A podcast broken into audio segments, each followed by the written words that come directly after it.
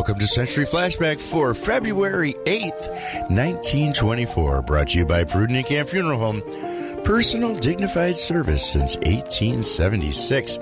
Well, it's a bonjour party given for Mr. and Mrs. Hall on Maple Street. Mr. and Mrs. Henry Wilson very pleasantly entertained Monday evening in the honor of Mr. and Mrs. Isaac Hall, who expect to leave here Friday for the Southern Pines, North Carolina, where they will make their future home. The evening was spent with music and games. An elaborate luncheon was served, which was enjoyed by all. There were 40 present, many whom were neighbors and friends from nearby vicinity. Mrs. Irene Cushing, who has been seriously ill, is improving. Charles Jonas and family have moved to the home of Mr. Jonas' mother. Stanley Bixley went to Niagara Falls Friday with produce, and Henry Hewell went to market this past Wednesday.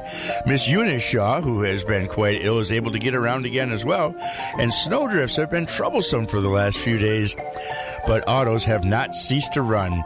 Claude Shaw and daughter Ayla of Webster, New York, were the weekend guests of Mr. and Mrs. Henry Wilson and family. Century Flashback has been brought to you by Prudden and Kandt Funeral Home, personal, dignified service since 1876.